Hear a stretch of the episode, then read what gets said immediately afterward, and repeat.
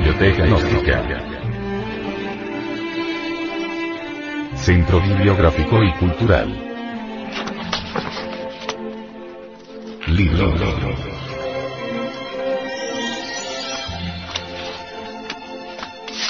El misterio del áureo florecer. Autor. Samael Aumeor. Este libro fue pasado a formato sonoro digital, para facilitar su difusión. Y con el propósito de que así como usted lo recibió, lo pueda hacer llegar a alguien más.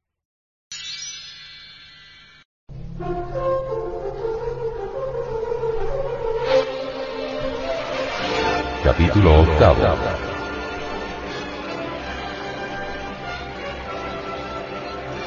El yo de la brujería.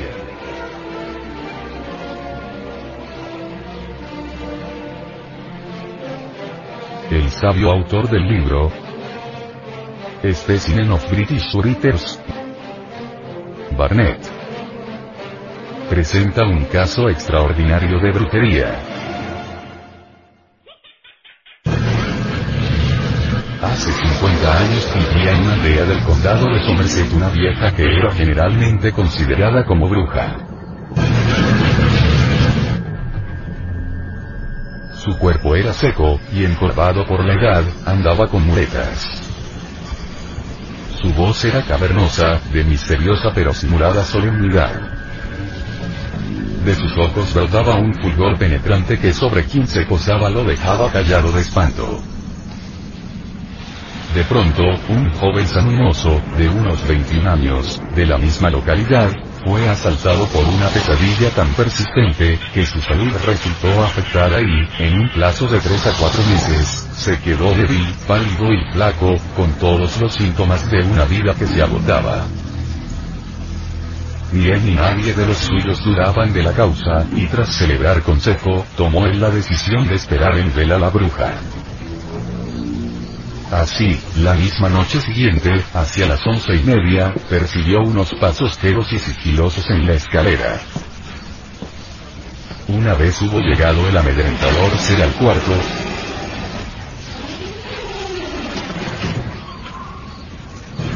fue al pie de la cama, subió luego a ella y se arrastró lentamente hacia el mozo. Él dejó hacer hasta que ella llegó a sus rodillas, y entonces la con ambas manos por el pelo, teniéndola sujeta con convulsa fuerza, llamando al par a su madre, que dormía en una habitación contigua, para que trajese luz. Mientras la madre iba a buscarla, lucharon el mozo y el ser desconocido a oscuras, rodando ambos furiosamente por el suelo, hasta que al primer vislumbre de la escalera, la mujer se zafó con fuerza sobrenatural del joven y desapareció como un relámpago de su vista. La madre encontró a su hijo en pie, adelante aún por el esfuerzo y con mechones de pelo en ambas manos. Cuando me relató el fenómeno, dice Barnett, le pregunté con curiosidad de dónde había sacado el pelo. A lo que respondió. Fui torpe en no haber logrado retenerla pues ello hubiera demostrado mejor la identidad de la persona. Pero en el torbellino de mis sensaciones la hice caer al suelo, y la bruja a quien pertenecían los cabellos, tuvo buen cuidado en no aparecer más a mi vista, ni por lo demás venir a molestarme de noche, pues se había llevado una buena zurra. Es raro, añadió, que mientras la tenía asida y luchaba con ella, aunque yo sabía quién debía ser, su respiración y todo su cuerpo parecían de una lozana muchacha. El hombre a quien esto aconteció vive todavía.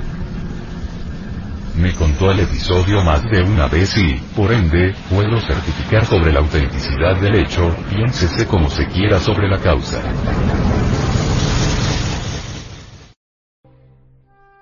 Comentando el caso dice el sabio Valdemar. Este relato contiene dos puntos de mucho peso.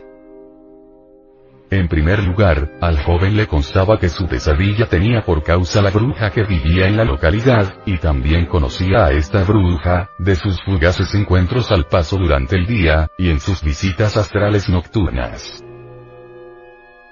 En segundo término, la bruja encorvada por la edad y sostenida por muletas se transformó al cabo de varios meses, durante los cuales él fue debilitándose y consumiéndose, en la imagen de una lozana muchacha.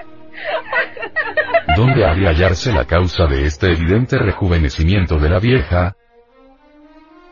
Para responder a esta pregunta, continúa diciendo Waldemar, debemos tener ante la vista el mecanismo del eidolon, el doble.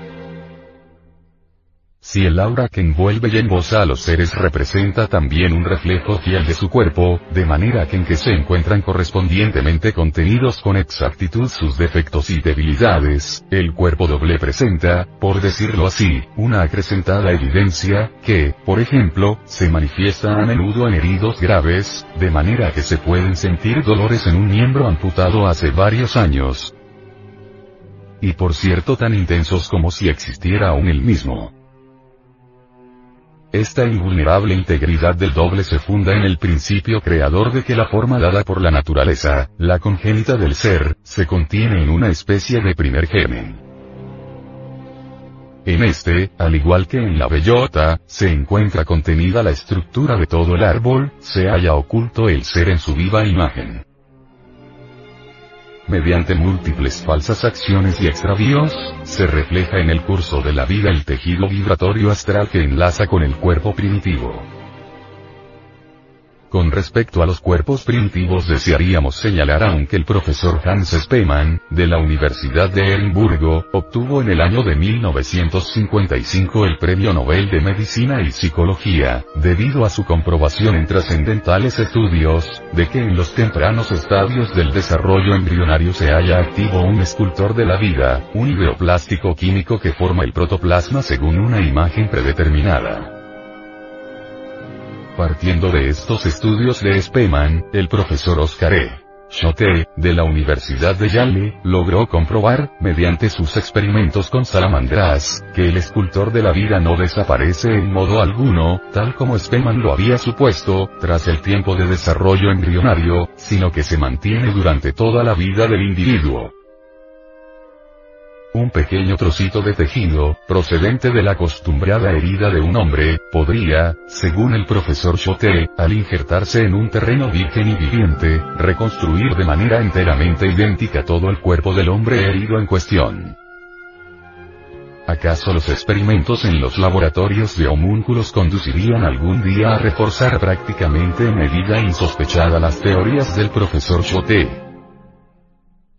Es obvio que la abominable arpía de este cruento relato, mediante cierto modus operandi desconocido para el vulgo, pudo succionar o vampirizar la vitalidad del joven para trasplantarla a su propio cuerpo primitivo. Solo así puede explicarse científicamente el insólito rejuvenecimiento del cuerpo de la vieja. Es incuestionable que el ideoplástico químico impregnado por la vitalidad del mozo, pudo reconstruir el organismo valetudinario de la anciana. Mientras la vida del mancebo se agotaba espantosamente, la vieja fatal de izquierdos aquelares tenebrosos, recobraba su antigua juventud. Es palmario que el muchacho habría podido capturarla si no hubiese cometido el error de asirla por el pelo. Mejor habría sido agarrarla por la cintura o por los brazos. Muchas de estas arpías abismales, sorprendidas infragantes, han sido capturadas con otros procedimientos. Algunas tradiciones antiguas dicen, si ponemos en el suelo unas tijeras de acero abiertas en forma de cruz y si regamos mostaza negra alrededor de este metálico instrumento, cualquier bruja puede ser atrapada. Causa asombro el que algunos ocultistas ilustres ignoren que estas brujas pueden eludir la ley de la gravedad universal. Aunque parezca insólita la noticia nosotros enfatizamos la idea de que esto es posible metiendo el cuerpo físico dentro de la cuarta dimensión. No es en modo alguno extraño el que estas arpías metidas con su cuerpo físico dentro de la dimensión desconocida puedan levitar y viajar en pocos segundos a cualquier lugar del mundo. Es ostensible que ellas tienen fórmulas secretas para escaparse del mundo tridimensional de Euclides. En términos estrictamente ocultistas bien podemos calificar a esas criaturas tenebrosas como ginas negros. El organismo humano ofrece ciertamente posibilidades sorprendentes. Recordad amados lectores a la execrable Seleno y sus inmundas arpías, monstruos con cabeza y cuello de mujer. Horrendos pajarracos de las islas estrópadas que se encuentran en el mar Jónico. Provistas de luengas garras, tienen siempre en el rostro la palidez del aire. Furias terribles que con su contacto corrompen todo cuanto tocan que antes fueran hermosas doncellas.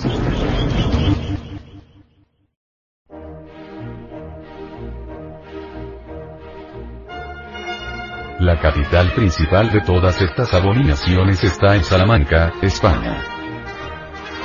Allí está el famoso castillo de Windsor, el salón de la brujería, santuario de tinieblas oportunamente citado por Ricardo Wagner en su Parsifal. Válgame Dios y Santa María. Si las gentes supieran todo esto, buscarían el castillo de Windsor por todas esas viejas calles de Salamanca. Empero, bien saben los divinos y los humanos que el castillo del Real Negro se encuentra en las tierras de Quinas, en la dimensión desconocida. Los martes y sábados a la medianoche allí se reúnen esas cachonas con sus zánganos para celebrar sus orgías.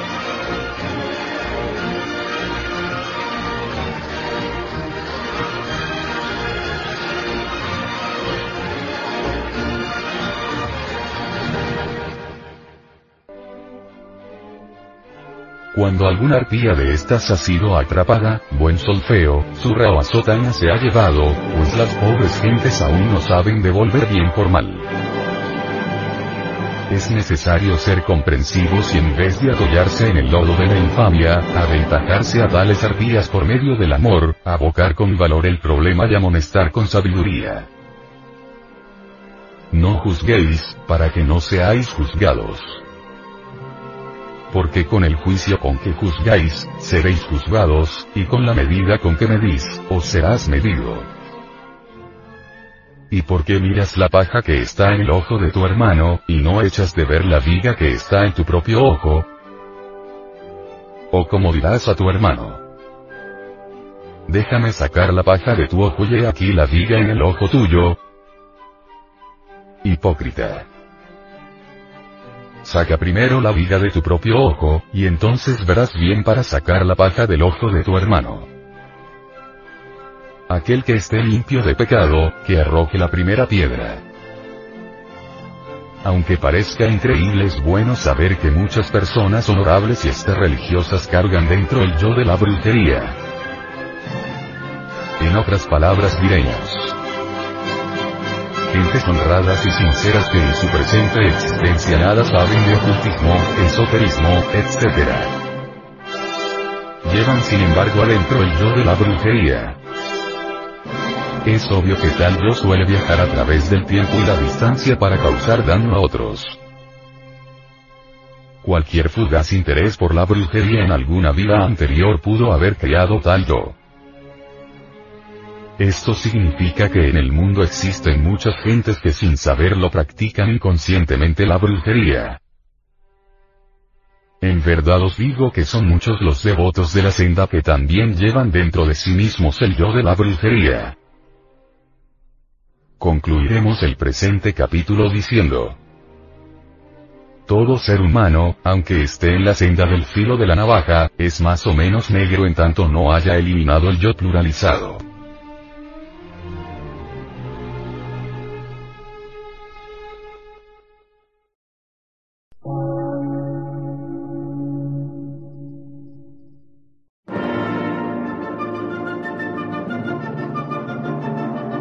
Emisora, gnóstica, transmundial. Por una nueva civilización y una nueva cultura, sobre la faz de la Tierra.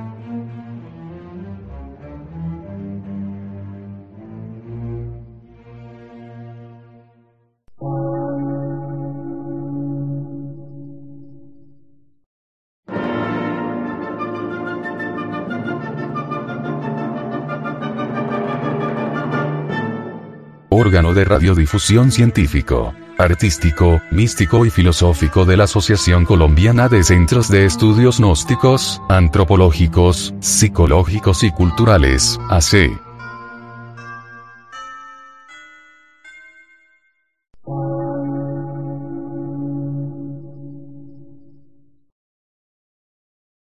Lectura en movimiento. Difusión sin fronteras.